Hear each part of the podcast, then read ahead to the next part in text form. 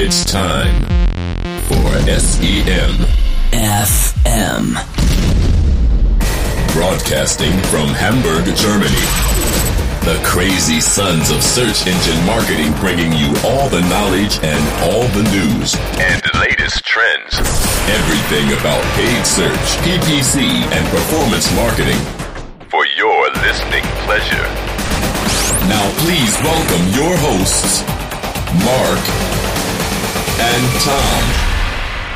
Hallo, liebe Hörer, zur S E M F M-Folge Nummer sechsundachtzig mit Thomas und Marc. Schöne Grüße auch von meiner Seite. Thomas, was haben wir denn diesen Monat im Programm für unsere Hörer? Wir werden uns natürlich vor allem über die Google I O Konferenz unterhalten, die ja vor kurzem stattgefunden hat. Letzte und Woche. Da gibt es einiges zu berichten. Wir waren zwar beide nicht vor Ort, haben uns aber natürlich... Sag das doch nicht. Wir waren natürlich beide vor Ort. In Kalifornien.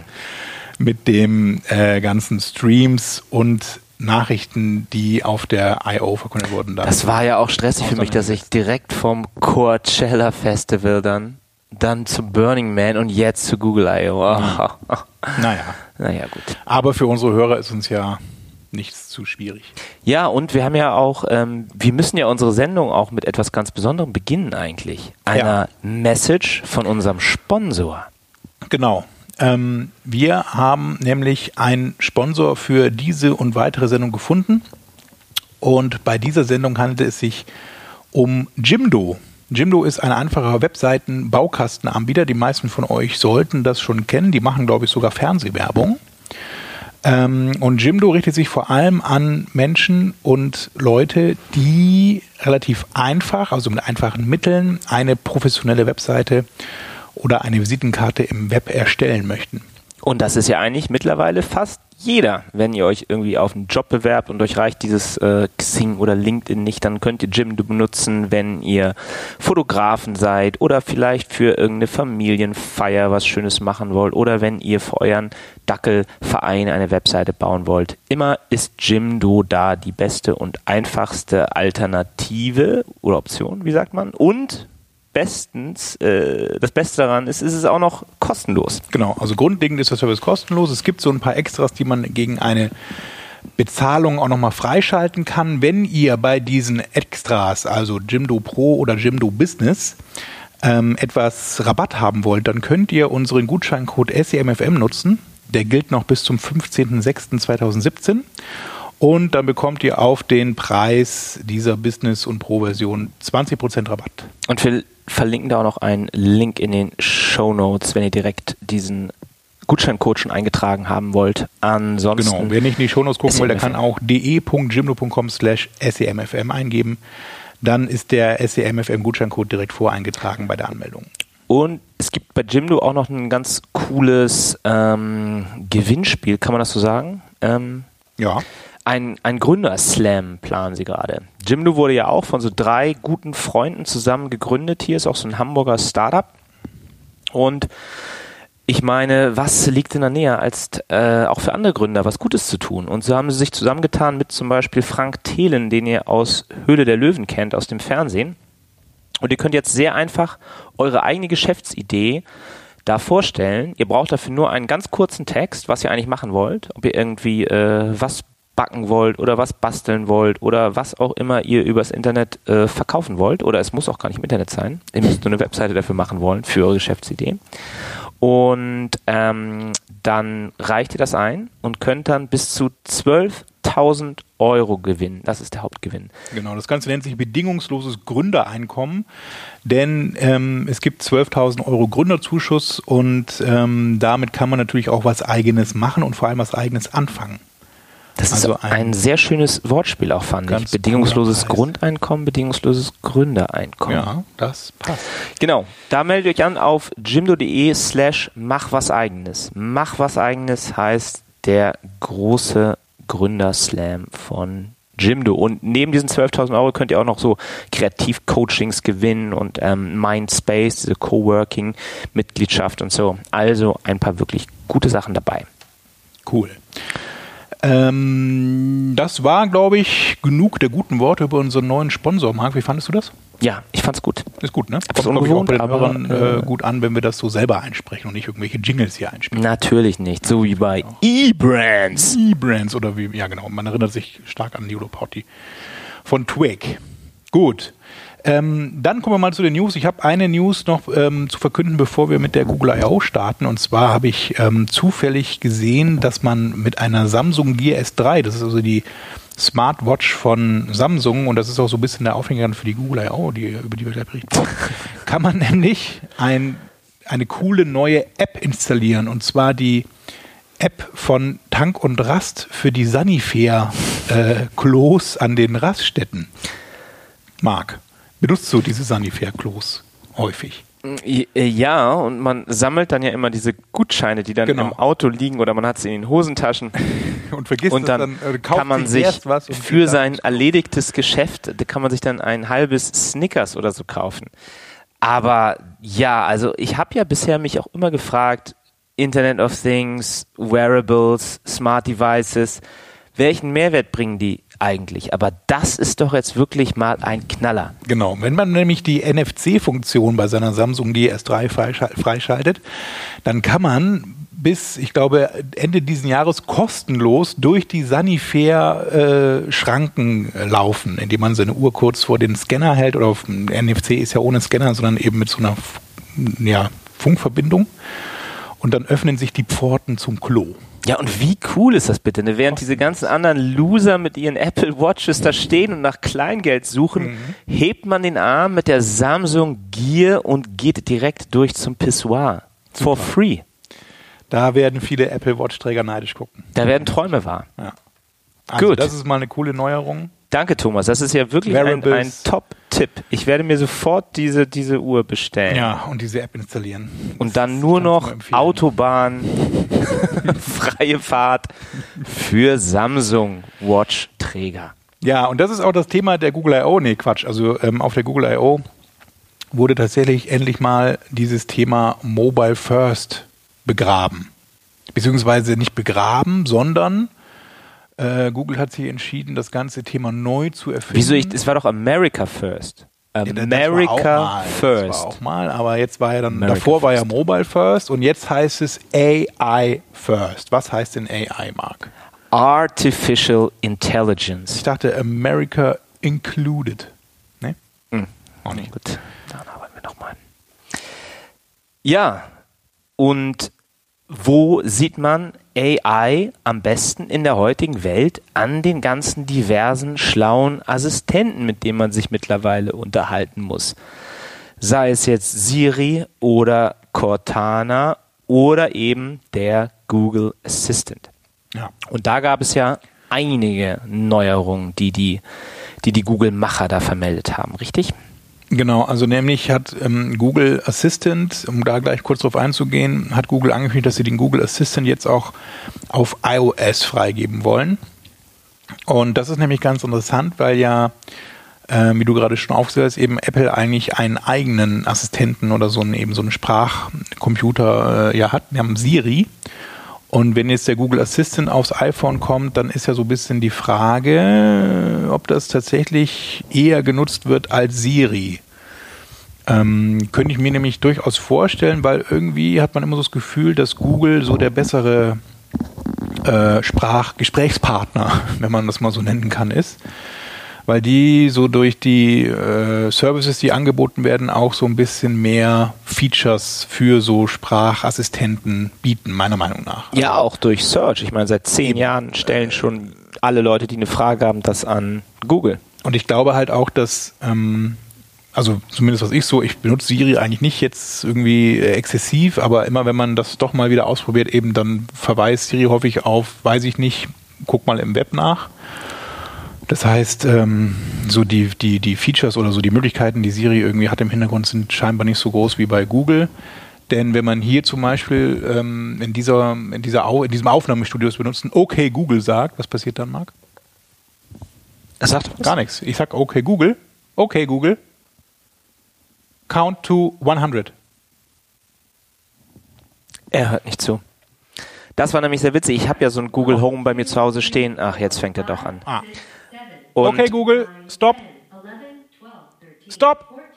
Okay, Google, stop. Und ich habe nämlich diese Google, diese Google I O. Okay, Google, shut up. Ah, so. Sorry, äh, ich weiß gar nicht, ob das die Zuschauer überhaupt gehört haben jetzt, was da im Hintergrund ablief. Also äh, Google hat jetzt eben äh, bis hundert gezählt. Und genau dieses Beispiel haben sie auch bei der Google I O erwähnt. Und als sie das dann guckte über einen Lautsprecher, ging dann Google Home an und fing auch bis hundert zu zählen. Also das sind dann noch die, die Probleme, die man haben kann mit dieser künstlichen Intelligenz, ne?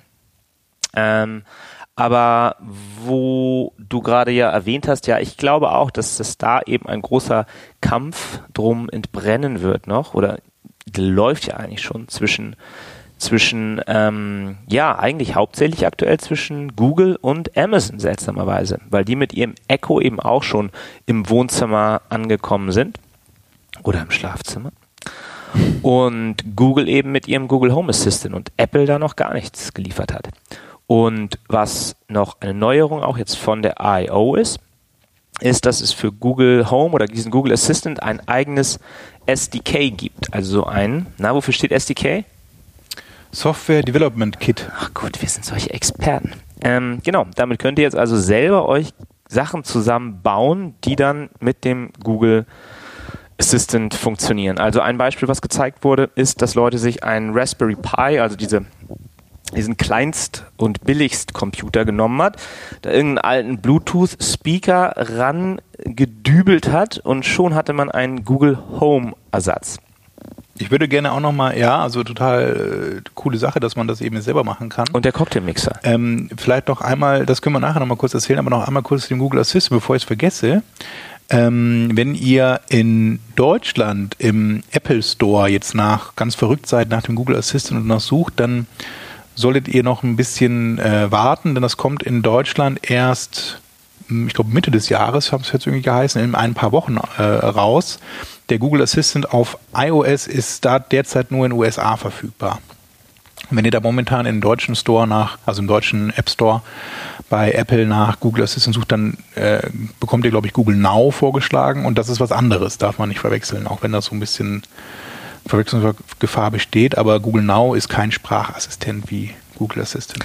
Ja, da muss man vielleicht eh sagen, dass das auch dieses Google Home ja noch gar nicht offiziell in Deutschland verfügbar ist. Ich hatte das ja irgendwo über ähm, ja, so einen diversen, äh, dubiosen Webstore bestellt. Über den russischen Kontakte. Und musste dann auch erstmal mein, mein Handy auf Englisch umstellen, damit ich das überhaupt hier benutzen kann.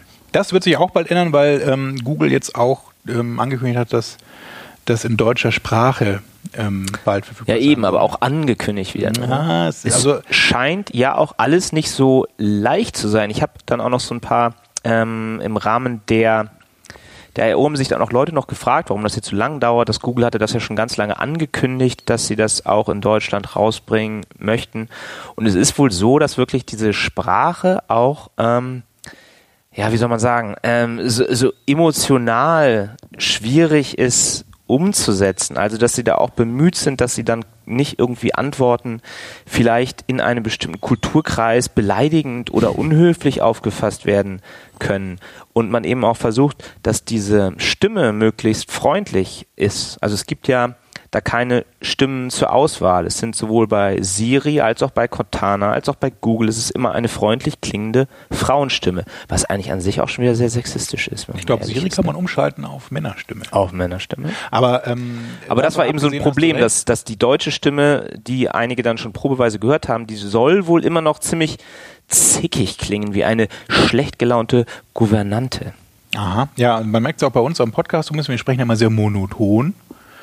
Ja. Und das ist eigentlich viel schöner, wenn man so ein bisschen Tonation reinbringt in das äh, gesprochene Wort. Und ich glaube, das ist auch tatsächlich ein bisschen schwierig für Computer, das so gut nachzuempfinden und auch dann entsprechend nicht so genervt zu klingen. Aber genau, das meine ich ja. Unsympathisch und latent genervt klingen wir ja schon. Ja. Das kann man das uns ja nicht. Äh, das äh, bleibt uns. Ja, und die Frage ist natürlich auch noch eben, wie kann Google eigentlich mit diesem ganzen Thema Geld verdienen? Also das Thema ähm, Entwicklung und Forschung ist natürlich ganz groß aufgehängt da und kostet auch eine Menge Geld. Und was bringt das eigentlich, wenn man solche Assistants zu Hause hat und ähm, die mit einem sprechen können? Das ist eine gute Frage. Man sammelt natürlich zum einen total viele Informationen ein, die man dann wieder für Spracherkennung benutzen kann, für an sich Daten, Informationen, was Leute interessieren, was Leute machen. Und so wie es, sie es bisher machen, benutzen sie dann eben solche Informationen, um dann Werbung wieder irgendwie feiner und besser zu machen.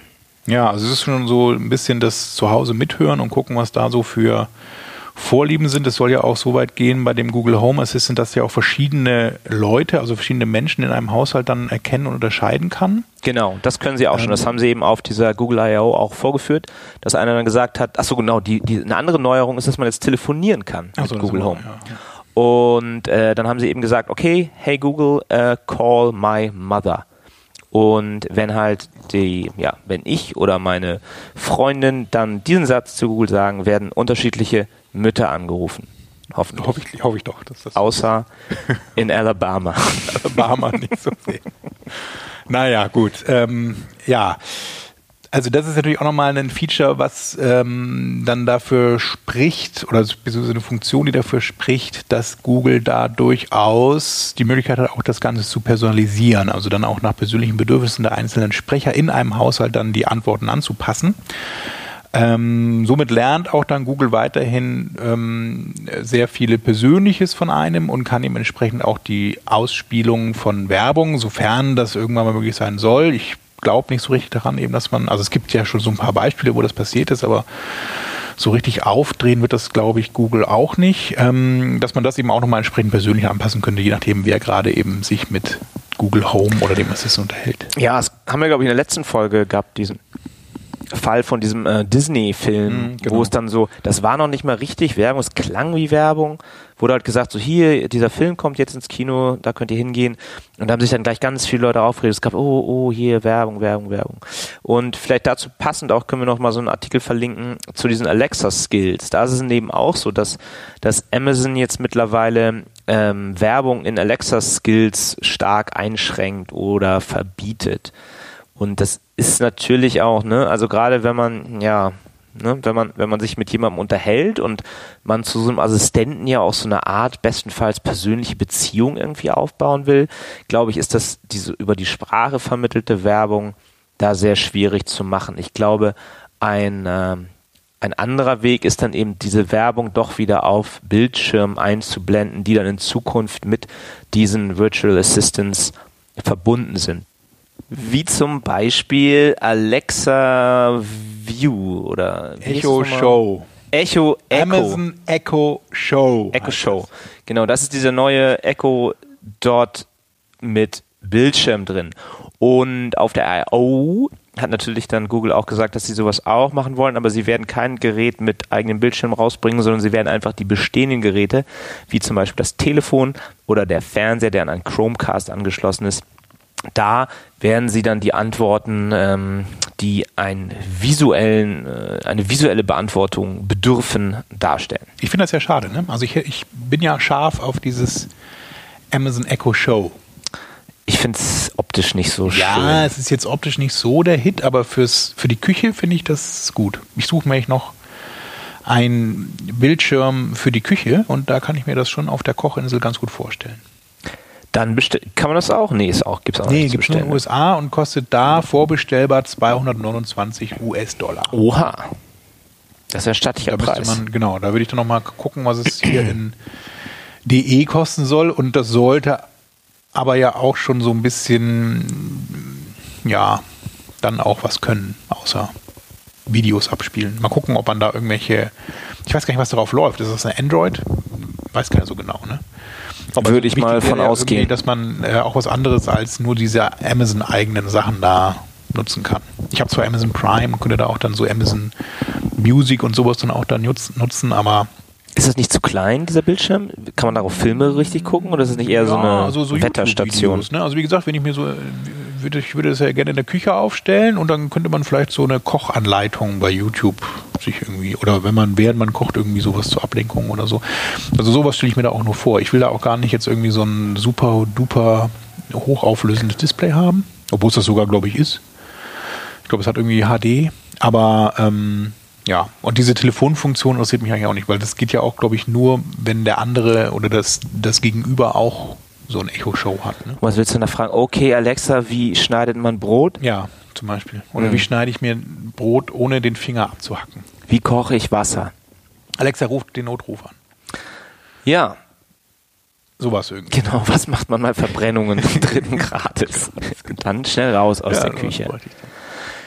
Ah, so. Was gibt's noch Neues? Google Fotos. Ja, das müssen wir auf jeden Fall nochmal noch mal erzählen, weil es da ein tolles neues Feature gibt, nämlich diese Fotobuchfunktion. Also ähm, vielleicht erzählst du aber erstmal, was ähm, Google Artificial Intelligence mäßig bei den ähm, Fotos oder bei dieser Fotos-App ergibt. Thomas hat nämlich eine lange berufliche Verbindung und Geschichte zu dem Thema Fotobuch. Vielleicht dazu später mehr. Soll ich dich jetzt ausbreiten? Lieber nicht. Aber ähm, dieses Suggested Das war Sharing nämlich eine seiner ersten S E M-Kampagnen. Ja, stimmt. Die er gemacht hat. Bin ich auch stolz drauf. Ja, okay. Aber was macht Google jetzt mit Fotos? Zum einen haben sie gesagt, dass sie unglaublich viele Nutzer haben. achthundert Millionen Monthly Active User. Vielleicht, wo wir jetzt gerade bei Zahlen sind. Das, damit haben sie auch begonnen, ihre ganze I O-Keynote, dass sie gesagt haben, dass es mittlerweile zwei Milliarden aktive Android-Devices gibt. Monatlich? Monatlich, of course. Was anderes ist ja gar nicht mehr relevant. Also die M A U, nicht die D A U, sondern die M A U, yes. Monthly Active Users. Und dazu zählen halt wahrscheinlich zum größten Teil Handys, aber eben auch äh, Autos und Google Home Devices und Tablets und was weiß ich. Ja, und diese Samsung Gear fürs Internet Klo, of Things. Ja, und die Klo-Handy. Äh, Klo-Watch. Äh, alright, ähm, genau. Google Fotos hat viele Nutzer und sie werden jetzt auch da bei Google Fotos, wie bei eigentlich allen Sachen, A I einsetzen und werden das zum Beispiel benutzen, um Fotos weiter zu verbessern. Ein Beispiel, was sie da gezeigt haben, ein Foto, wo ein kleines Kind Baseball spielt hinter einem Maschendrahtzaun. Und in Zukunft kann man dann auf Knopfdruck diesen Maschendrahtzaun einfach verschwinden lassen. Oder ich kann dann Thomas zum Beispiel aus allen Fotos verschwinden lassen. Und ich kann die Gitterstäbe verschwinden lassen, wenn du wieder im Knast sitzt. Make him a ghost. Das ist nicht schlecht. Und was ist diese Shared Library Funktion? Ja, das war auch wieder so ein bisschen das war spooky, ne? dubios. Also da kam dieser fröhliche indische Entwickler auf die Bühne und hat dann erzählt, dass man jetzt Fotoalben mit seinen äh, Freunden und Familienangehörigen teilen kann. Und dann hat er sein gesamtes Fotoalbum für seine Frau freigegeben. Und sie konnte dann auswählen, ob sie wirklich alle Fotos auch auf ihrem Handy dann gleich haben will oder nur in der Cloud oder ob sie bestimmte Fotos auswählen kann. Und dann kann man nämlich auswählen Fotos von bestimmten Leuten.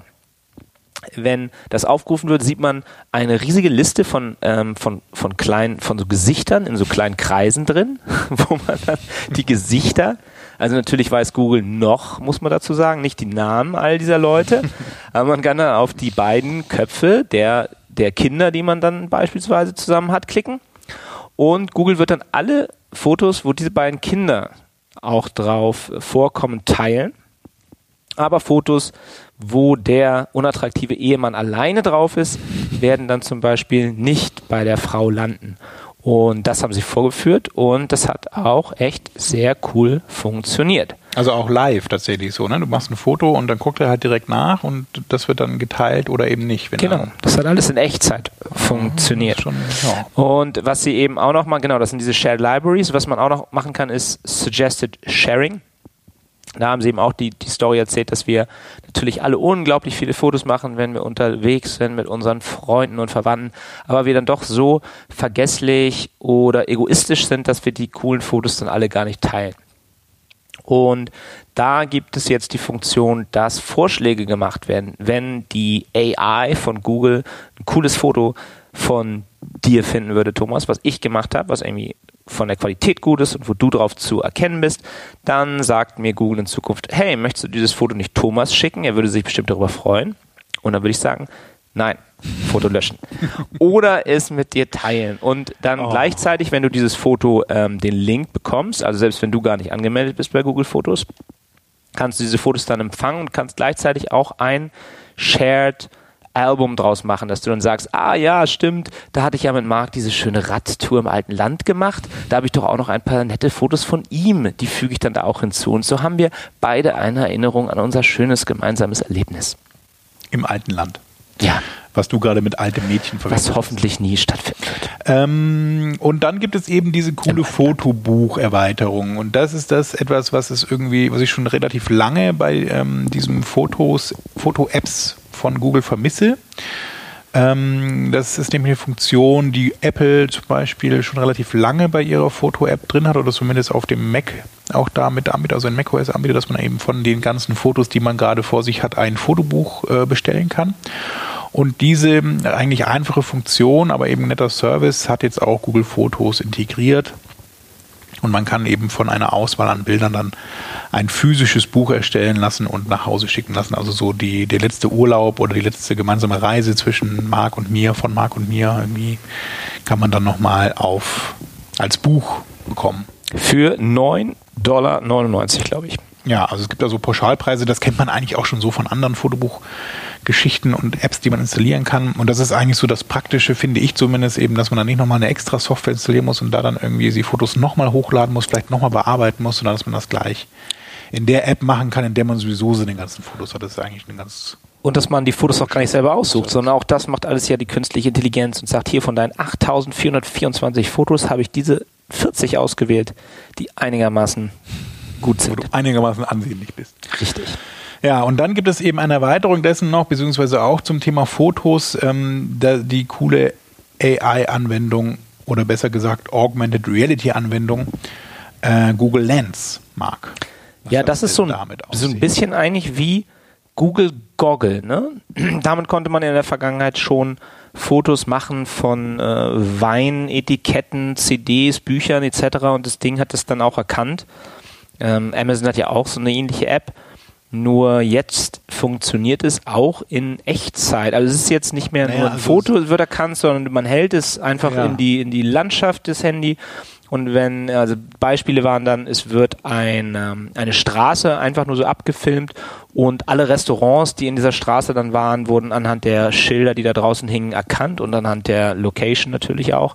Und dann gab es Bewertungen und Öffnungszeiten oder sowas wurden dann eingeblendet. Und ja, eigentlich ganz praktisch. Die zweite, das zweite Beispiel war ja noch viel praktischer. Ja, das ist tatsächlich. Und zwar war das ja, wenn man äh, bei Freunden ist und man sich in, den, in deren W L A N ein, einwählen will. Und es, man hat ja zwei Arten von Freunde bei ihrem W L A N. Die einen, die ein gewisses technisches Verständnis haben und das W L A N-Passwort dann in irgendwas entweder Cooles, Witziges oder wenigstens leicht zu merken, das geändert haben. Und die Freunde, die sagen, ja, das W L A N-Passwort steht hinten auf dem Router drauf, auf so einem Aufkleber. Das ist ganz, Schrank, ganz, ganz lang. Unten. Genau. Und da kann man jetzt also mit seinem Google Lens Handy hingehen und einfach ein Foto machen. Und Google erkennt automatisch, dass es sich dabei um einen W L A N-Zugang und Passwort handelt und loggt sich dann auch sofort ein. In einem Schritt. Ja, das ist natürlich auch ein bisschen spooky, aber sicherlich für die Freunde, die man hat, die jetzt nicht so technisch geek-mäßig sind, dann doch wieder ganz hilfreich.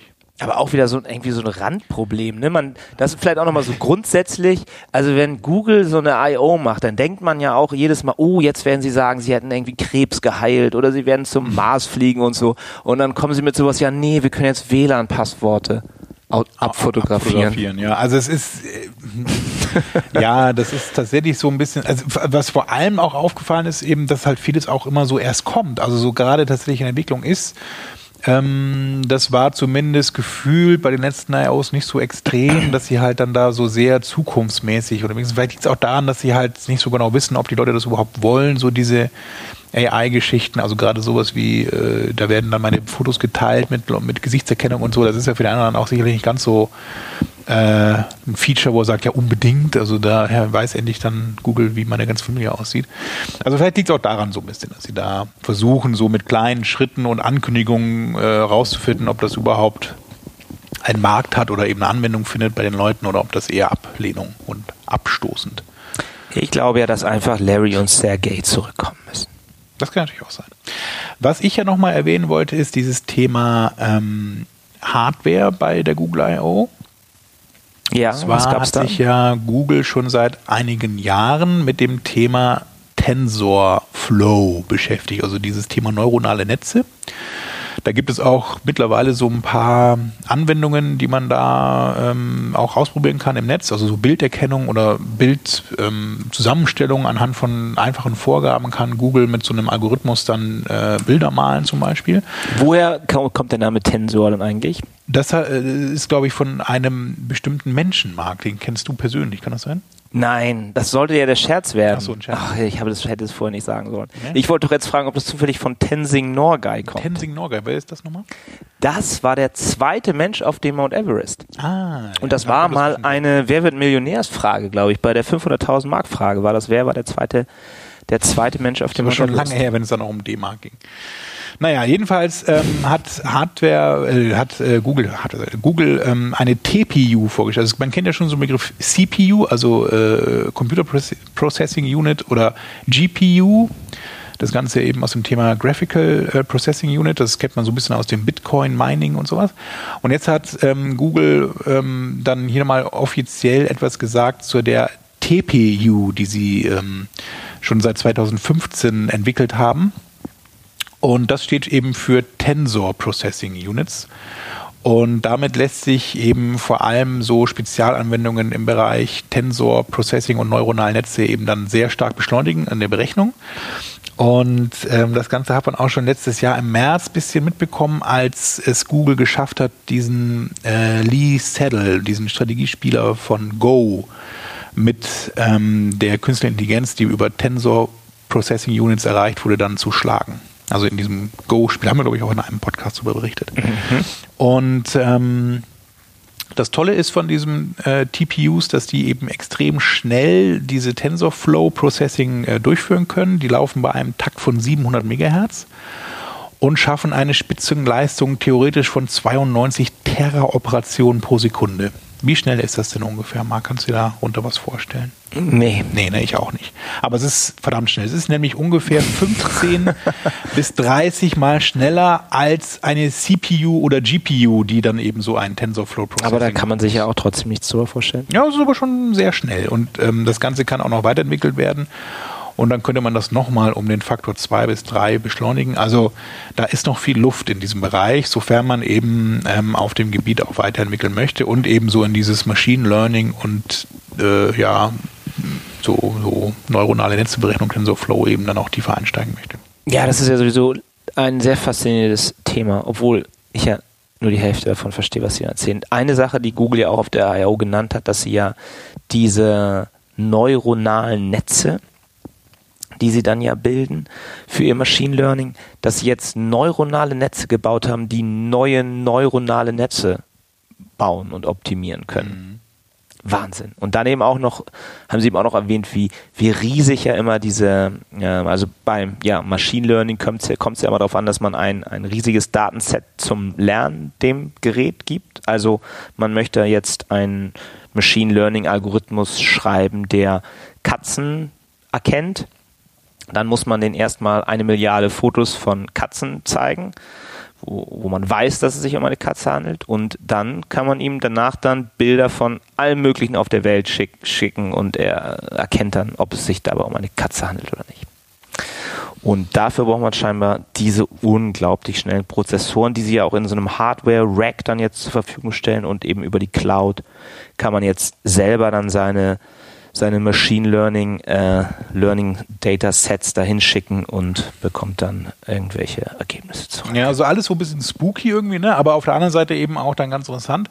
Was aber auch auffällt, ähm, muss ich gestehen, so diese ganze Machine Learning Geschichte ist dann auch hier und da so ein bisschen ernüchternd, wenn man dann, ich habe letztens so einen Artikel gelesen zum Thema, man lässt von so einem neuronalen Netzberechnungsalgorithmus äh, dann mal neue Farben entwickeln.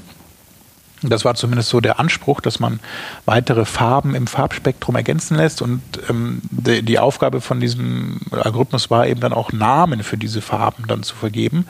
Und da kam echt ein Haufen Murks raus. Also er hat dann quasi, wenn Blü, äh, Blü, also wenn äh, Blau und Grün irgendwie vorkam, dann hat er halt so aus den Begriffen Blau und Grün so neue Wortschöpfungen kreiert. Das war alles wenig äh, aussagekräftig. Und das liegt aber auch daran, dass wir halt Ähm, zumindest in der menschlichen Intelligenz halt auch so ein gewisses Farbspektrum ja gelernt haben und wissen, wie die Farbe heißt. Und wenn dann ein Computer das Ganze irgendwie beziffern oder benennen soll, dann kommt da irgendwie komisches Kauderwelsch raus, was man eben nicht mehr nachvollziehen kann. Also so ganz intelligent ist es am Ende vielleicht dann auch wieder nicht. Das beruhigt auf der einen Seite, auf der anderen Seite heißt es aber auch, dass man da noch viel weiter forschen kann und muss, ähm, damit wir endlich dann auch Mark ersetzen können durch eine Maschine. Ja, das wäre mir auch sehr recht. Dann kann ich endlich Podcast von einem Podcast aufnehmen lassen. Strand liegen, den Rest meiner wenigen Tage. Und dann hat Google ja auch noch, und das war eigentlich das Thema, was so ein bisschen anwendernah auch dann ist, auf der Google I O eine neue ähm, Nische besetzt. Und zwar gibt es jetzt Google for Jobs. Marc, kannst du jetzt einen neuen Job suchen? Also Google möchte eine Jobsuchmaschine in den U S A starten. Ähm, die möchte eigentlich alle möglichen Jobarten auffindbar machen, also so Einstiegslevel, Service-Level, aber auch High-End-Professional-Jobs, da ist eigentlich alles rundum verfügbar.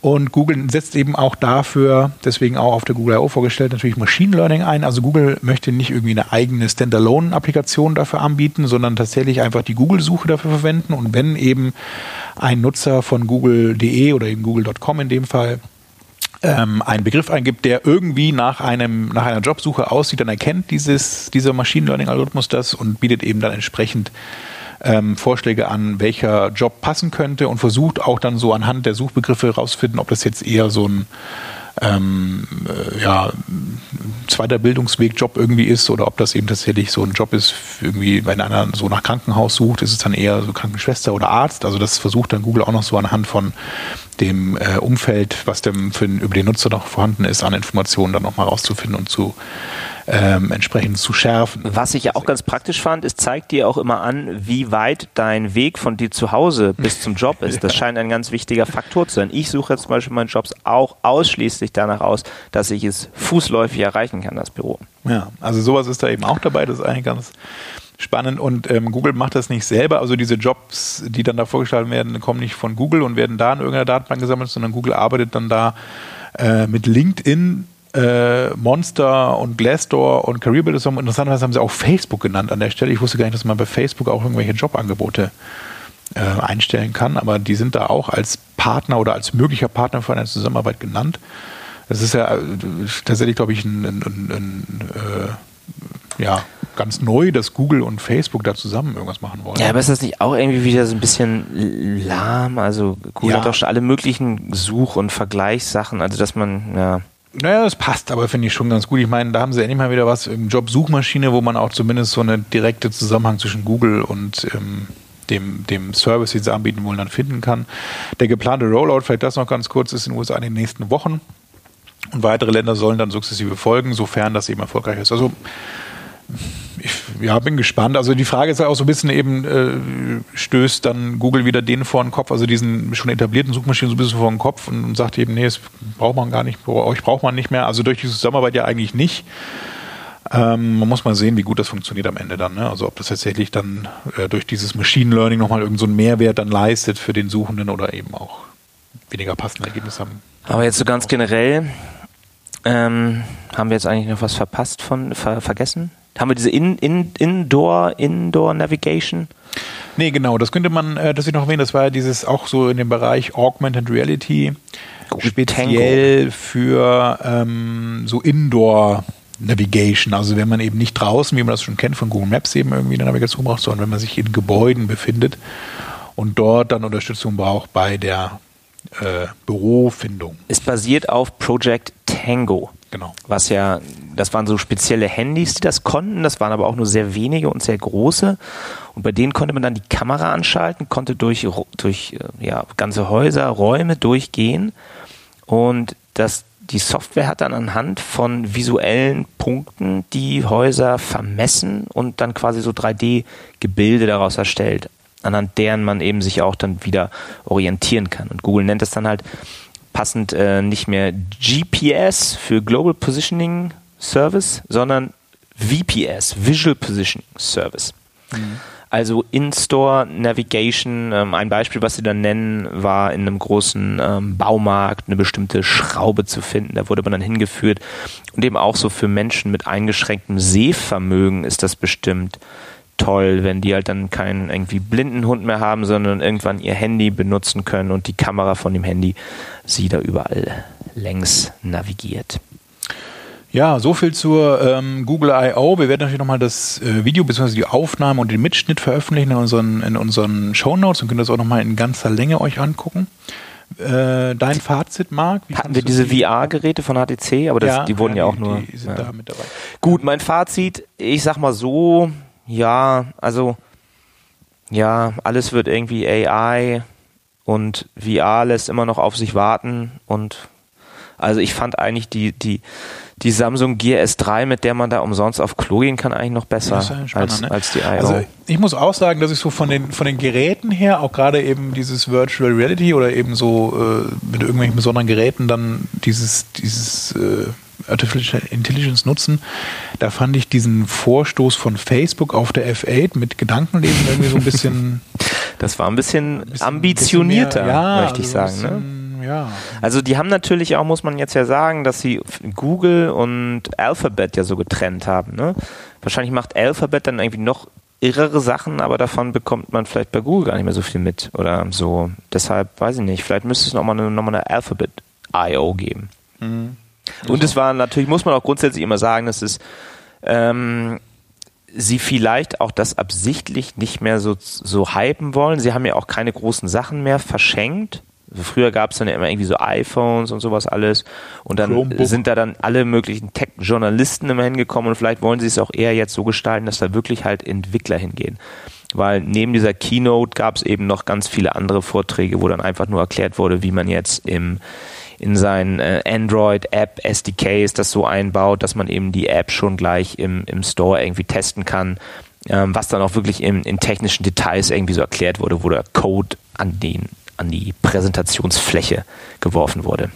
Ja, also das kann durchaus sein. Wir hatten ja auch schon mal in diesem Jahr über eine andere Google-Konferenz gesprochen, wo dann eher so Geräte, also auch das neue Google Pixel vorgestellt wurde. Also wahrscheinlich Geräte. Ist es so, dass ähm, Google tatsächlich die I O wieder mehr so in Richtung Entwickler oder zumindest Empfänger-Entwickler dann äh, trimmt. Das wäre vielleicht auch nicht, oder ist vielleicht auch dann aus den Feedbacks aus den letzten I Os dann ein bisschen entstanden. Wollen wir das hoffen, ne? Denn die Konkurrenz schläft ja nicht, wie man eben, hört. Eben, die, die eben. Deutsch. Also da, äh, Frankreich sogar, ne? Also es ist ja so, dass ähm, die Konkurrenz in dem Fall eben aus Frankreich kommt. Das ist nämlich Orange, die jetzt ähm, schon seit einiger Zeit, zumindest ähm, steht das äh, da in dem Artikel bei Horizont, dann einen eigenen Assistenten namens Jingo äh, am Start haben. Und äh, Jingo oder, oder, oder heißt es dann auf Französisch Django? Ich, ich, ich weiß es gar nicht. Also ähm, Orange ist der, der französische äh, Telekommunikationsanbieter, vergleichbar eben mit bei uns der Telekom, und die haben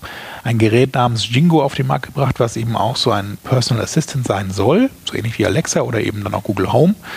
Und jetzt hat ähm, die Telekom angekündigt, dass sie damit gerne oder also in Zusammenarbeit gerne auch das für den deutschen Markt ins Rennen schicken wollen, um eben etwas gegen Amazon und Google in der Hand zu haben. Ja, sie wollen Liebe ihnen Telekom. Das Wasser abgraben, steht hier. Liebe Telekom. Also ich glaube, dass es äh, eher sinnvoll ist, wenn ihr euer hart verdientes Geld in sowas wie den Breitbandausbau in Deutschland steckt und nicht in solchen hippen Scheiß wie so ein Assistent, weil das ist, glaube ich, schon, also der Zug ist, glaube ich, schon voll am Rollen. Also ob ihr da noch aufspringen könnt, das weiß ich nicht. Also das könnte ähnlich wie euer toller Messaging-Dienst namens, weißt du noch, wie der heißt, Marc? Ja, da hatten wir auch schon darüber berichtet. Das war doch Immer Im, mit drei M und ein R. Ähnlich wie immer so eine äh, der WhatsApp-Killer werden, war das ja. Wie der WhatsApp-Killer. Der WhatsApp-Killer immer, der mittlerweile live ist in der Slowakei in einer geschlossenen Beta und glaube ich da jetzt mittlerweile der sechstbeliebteste oh. Messaging-Dienst oder so ist. In, in, in zwei Stadtteilen von Bratislava mhm. wird der schon recht häufig eingesetzt. Also ich äh, habe ja tatsächlich, also ich bin da anderer Meinung als die Telekom, als der Telekom-Vorstand. Ich würde mein Geld nicht in sowas versenken. Und er sieht auch nicht besonders hübsch aus. Nee, also dieser so, Jingo so sieht eher aus wie so ein klobiger Kasten. Billiger Bluetooth-Lautsprecher. Ja, also. Weil das kann man ja vielleicht noch sagen, ich finde ja auch Alexa äh, oder Echo finde ich relativ unansehnlich. Mhm. Also da bin ich auch nochmal gespannt, ob, ob Apple da ein richtig cooles Siri Home nochmal. Ja, das wäre nochmal irgendwie eine äh, designmäßig vielleicht nochmal dann was, was so ein bisschen äh, einen Standard setzen können an der Stelle. Ja, wenn nicht, wenn nicht verkehrt, wenn da Apple mal was Braunmäßiges bastelt. Sage ich nur. So, was wollen wir noch? Wollen wir noch zu, zu WannaCry was sagen? Ich will noch was zu WannaCry sagen. Das war ja, es war ja der, die News in der letzten Woche, dass ähm, viele, die dann nach dem Wochenende, nach dem letzten Wochenende ihren Rechner im Büro eingeschaltet hatten, dann nur noch eine Ein rot schimmerndes, äh, einen rot schimmernden Warnhinweis mit einem ähm, Schloss äh, zu Gesicht bekommen haben, auf dem stand: Oops, your files have been encrypted. Also, sorry, aber deine Dateien wurden alle verschlüsselt. Und man konnte durch ähm, das Senden von dreihundert Dollar in Bitcoins dann erreichen, dass diese Verschlüsselung wieder aufgehoben wurde. Die Besonderheit war ja, dass es ein, kein Virus war, sondern ein Wurm. Ja. Oder halt beides. Es war zum einen also ein Virus. Man hat, so wie man das kennt, eine E-Mail bekommen mit Nacktbildern von Pamela Anderson, öffnet die Datei und schon ist der Virus infiziert. Da hörte das, äh, ist der Rechner infiziert, da hörte das dann aber nicht auf. Wer sondern kennt denn, also wer von unseren Hörern kennt denn noch Pamela Anderson, Marc? Dann eben Lena Meyer-Landrut. Die kennt doch auch keiner mehr. Wer ist denn jetzt gerade hip? Bibis Beauty Palace. Ah, siehst du, von Bibi. Bibi. Jetzt wissen Bibis neuen Song als, als gerippten M P drei und dann will man den natürlich hören. Macht das auf, schon ist der Rechner infiziert. Und wenn man dann noch in einem Firmennetzwerk drin ist, ähm, dann hat sich das über die ähm, Dateifreigabe, die in einem alten Windows drin ist, also das hat auch dann so Krankenhäuser und sowas stark befallen halt, ja, so Institutionen, die halt wirklich sehr alte ja, Windows-Versionen haben. Ich, ne? Die Deutsche Bahn war doch ja, natürlich, die darf da nicht fehlen. Alte Institutionen, schon mal alte Institutionen sind. Und so hat er sich dann halt von Computer zu Computer verbreitet und dann war da eben, ja, alle Dateien waren encrypted. Und was ich ja sehr interessant fand, ähm, ihr müsst euch mal im, im Internet so Screenshots davon anzeigen lassen, von diesem Bildschirm, den dann der WannaCry aufgerufen hat, weil das wirklich mega serviceorientiert ist. Also da ist da richtig alles ganz detailliert beschrieben. So, okay, what happened to my computer? Und dann steht da, ja, eure Files sind alle verschlüsselt worden. Und das nächste ist dann, wie kann ich meine Files wieder entschlüsseln? Und dann steht da, ja, könnt ihr entweder durch ähm, die Zahlung von dreihundert Dollar ähm, und dafür habt ihr drei Tage Zeit. Wenn ihr das nicht macht, dann steigt das, äh, steigt das, glaube ich, ums Doppelte und dann könnt ihr dann irgendwann auch, wenn ihr zu lange wartet, die gar nicht mehr entschlüsseln. Und das Tolle war dann auch, dass man sogar testweise irgendwie bestimmte Dateien entschlüsseln kann. Also damit man auch so richtig so, dass man ausprobieren kann, diesen, diesen Service, den sie da anbieten, diese Dienstleistung. Und dann eben neben diesem ganzen Erklärtext dann ähm, so zwei ähm, Counter, die runterlaufen. Einmal halt die Zeit, die verbleibt, bis der Preis steigt und die Zeit, die verbleibt, bis die Daten für immer verloren sind. Und dann noch die Payment Option halt, Bitcoin, Pay Accepted, Bitcoin Accepted hier. Ja, also das ist natürlich praktisch für die ganzen Bitcoin-Miner, die können dann relativ günstig bei dem Bitcoin-Kurs gerade dann die dreihundert Dollar einlösen und ihre Dateien wieder bekommen. Und das Tolle war, es gab auch noch so eine Kontaktmöglichkeit, dass man dann mit den Anbietern dieses, dieser coolen Software, dieser coolen Verschlüsselungssoftware dann ähm, in Kontakt treten konnte und die haben auch darauf reagiert, also das war in dem Fall nicht WannaCry, sondern Thundercrypt. Das ist im Grunde ein ähnlich gearteter Wurm. Und da hat dann ein Taiwanese, der leider nur vierhundert Dollar im Monat verdient, dann geschrieben, ich kann mit meinem monatlichen Einkommen mir die dreihundert Dollar nicht leisten. Seid ihr, also seid ihr euch sicher, dass ihr das mir antun wollt? Und dann haben die ange- ange- geantwortet, dann auch kurz, kurze Zeit später eben, nee, du hast recht, ähm, äh, wir haben uns da so ein bisschen verkalkuliert, die Taiwanesen verdienen gar nicht so viel Geld. Ähm, das kam bei unserer Voranalyse dieser Softwareverbreitung so ein bisschen komisch rüber und deswegen werden wir dir deine Dateien wieder kostenlos entschlüsseln.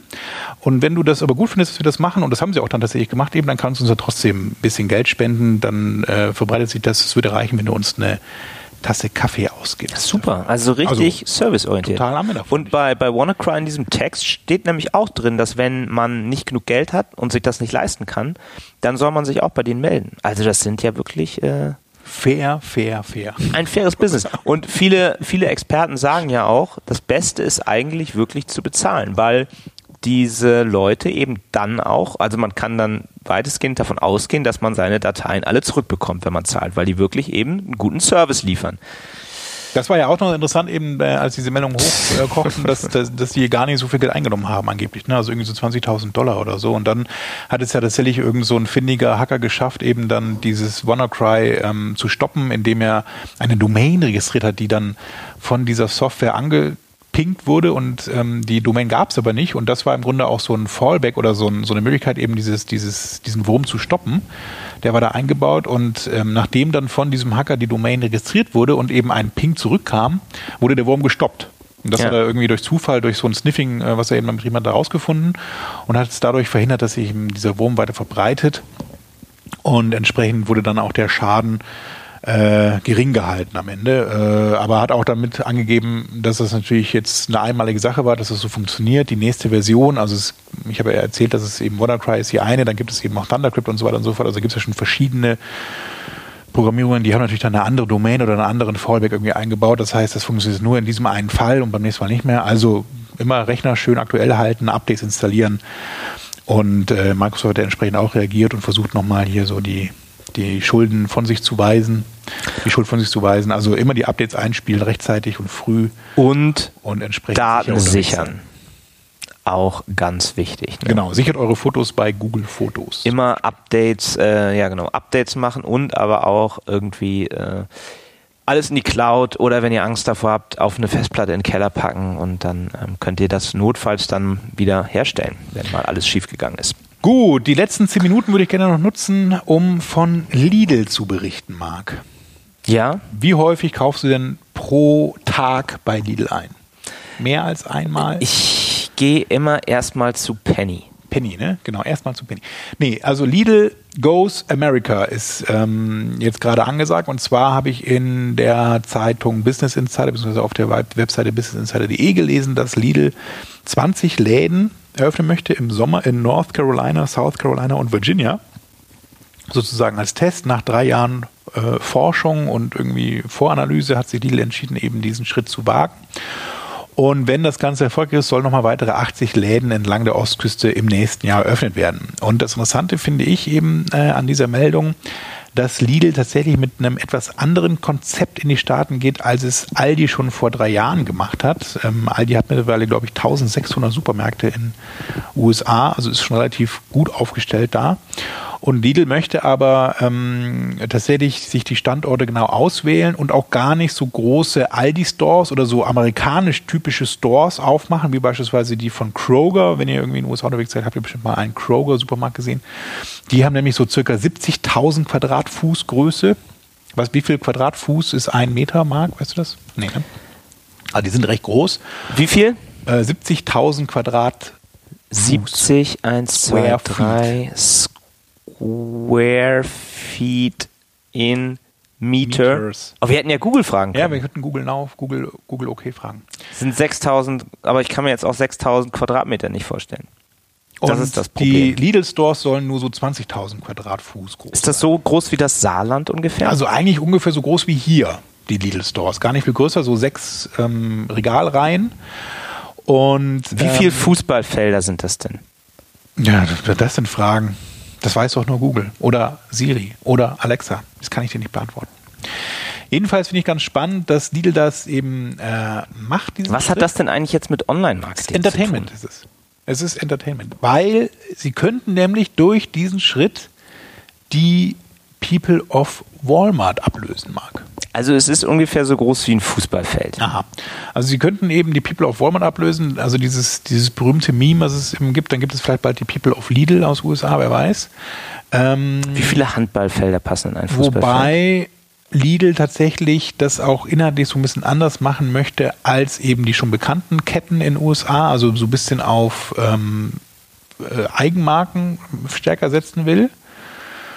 Und entsprechend auch dann so eine Bäckerei mit anbietet. Das gibt es ja auch schon hier in Deutschland in den Stores. Und auch tatsächlich frisches Obst und Gemüse.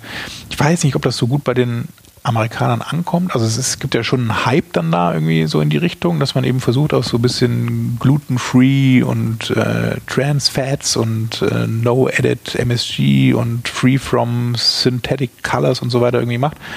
Aber ähm, ob man damit dann tatsächlich in diesem Discount-Segment, in dem sich eigentlich Lidl ja bewegt, dann auch noch durchsetzen kann, oh, mal sehen. Sag mal, Hatte ich eigentlich letztes Mal schon von diesem Honest Shanghai erzählt, von dieser App?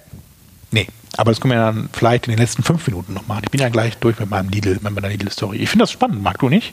Das Lidl, nee, es gehen ständig irgendwelche Supermärkte in andere Länder. Ja, Lidl ist jetzt vor kurzem nach England gegangen und hat dann da zusammen mit Aldi den Marktanteil von fünf auf zwölf Prozent ausgeweitet. Hast du das gewusst? Nee, auch das interessiert mich nicht. Was ist denn mit dir und Supermärkten los? Ja, das muss man nochmal erwähnt haben, dass, die, dass, dass sich Europa jetzt in Richtung Amerika weiterentwickelt. The German, the German Einzelhandel. Wir hatten doch auch mal Walmart hier äh, in, in der, an der Feldstraße und es hat nicht geklappt. The little German Einzelhandel. The, the, the German Kleinigkeit geht nach yes.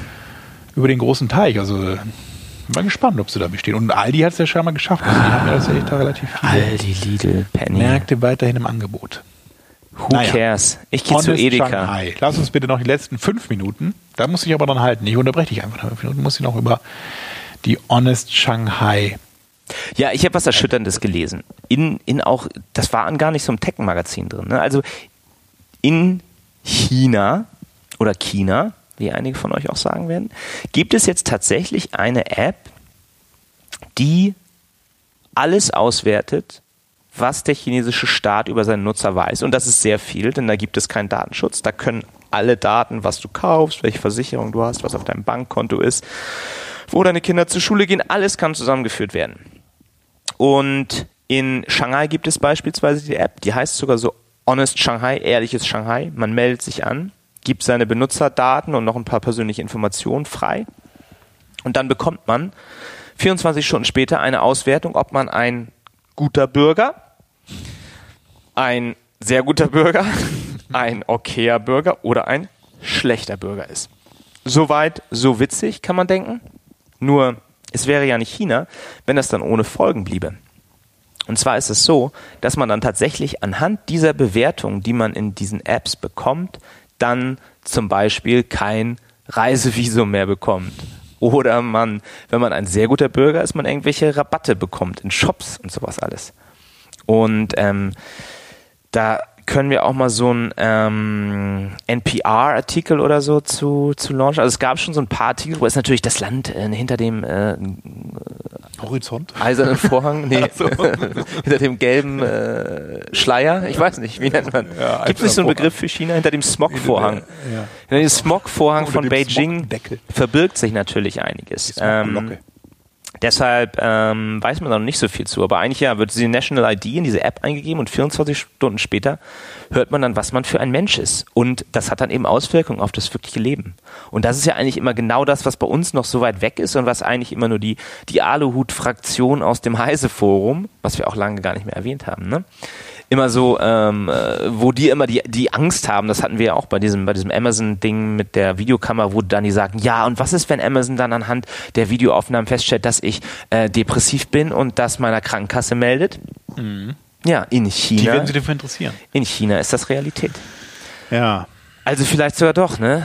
Während äh, den Anfängen. Ich weiß nicht. Also eigentlich ist natürlich auch die Technik, wenn man jetzt mal wieder sagen, äh, das so sagen will, nicht schuld, sondern halt das politische System. Also man soll ruhig ähm, die Technik machen lassen. Man muss halt einfach nur dafür sorgen, dass man in einer geordneten, freiheitlichen Demokratie lebt. Wie das wäre ja nicht verkehrt, genau. Ähm, nachdem du nicht ganz so lange gebraucht hast, darf ich noch was zu den Car-Computers sagen, oder? Das war ja auch so ein ja, bisschen wir. Thema auf der vorletzten Google I O, ne? Also dieses Android-Car-Thema, auch auf der diesjährigen so ein bisschen. Und ich finde das Thema ja nach wie vor echt leidig, ne? Also ich weiß gar nicht, woran das liegt, aber es gibt so ein paar Hersteller eben, die jetzt mit diesem Apple CarPlay irgendwie dann zusammenarbeiten wollen. Es gibt auch einige wenige, die dann eben Android Car vorinstallieren und das äh, und entsprechend dann auch Fahrzeuge ausliefern. Aber so richtig durchgesetzt hat es ja irgendwie dann doch noch nicht, ne?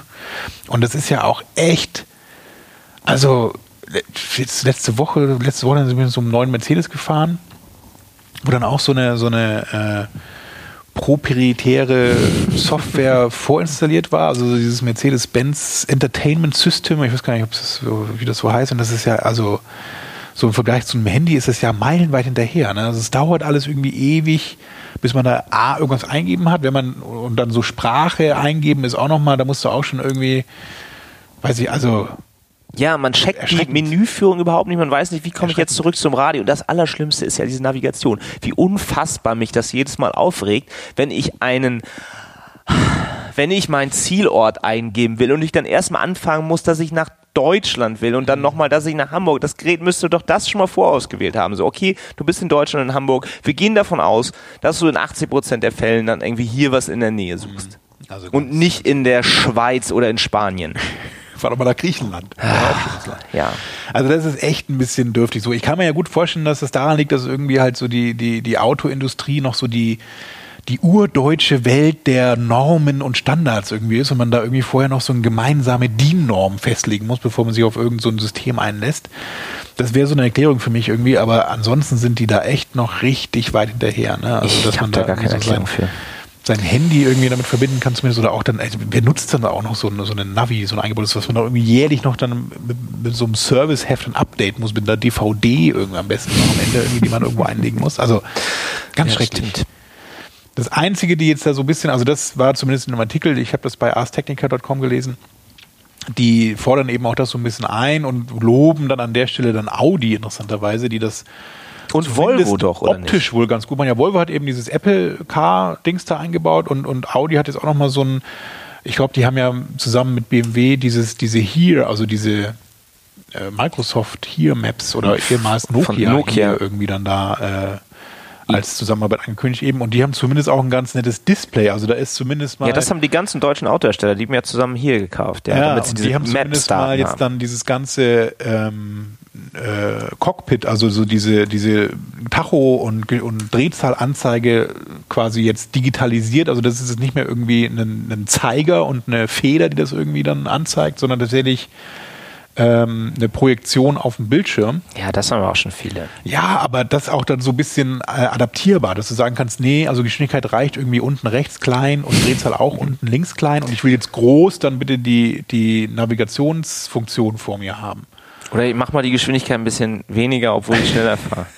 Kann man dann ja auch also äh, da kann man so, so zumindest so ein bisschen das Ganze auch noch dann äh, nach seinen Bedürfnissen anpassen. Das ist ja auch sowas, wo man sich dann mal fragt, also eine Menüführung schrecklich und dann muss man sich da irgendwie durch tausend Sachen hangeln. Ja, und gerade die, die Bevölkerung wird älter. Mittlerweile ja. kann ja keiner so ein Geschwindigkeitsmesser mehr, mehr lesen ja, und dann gerade für die älteren Leute, die halb blind sind, müsste man sagen, mach das mal größer, damit ich die sehen kann, auch wenn ich noch zweihundert fahre in der Innenstadt. Ich ziehe das bitte direkt in die Iris rein.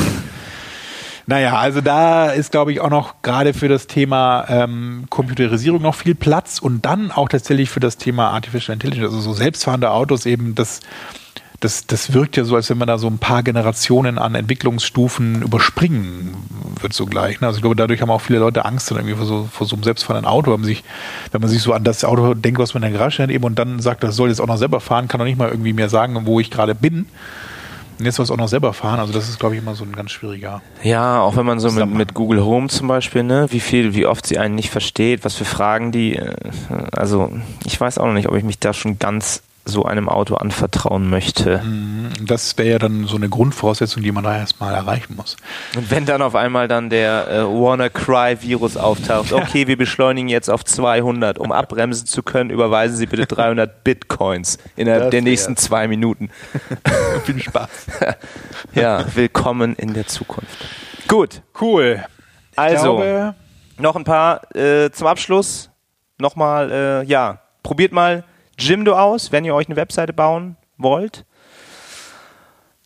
Für euer Business, für euch privat oder für Freunde, um Freunde zu finden.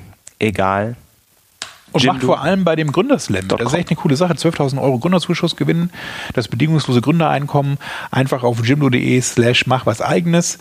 Ähm, Foto einreichen, kurze Beschreibung einreichen und ihr seid dabei. Ende, ähm, Einsendeschluss ist übrigens der dreiundzwanzigster sechster, der dreiundzwanzigster Juni zweitausendsiebzehn.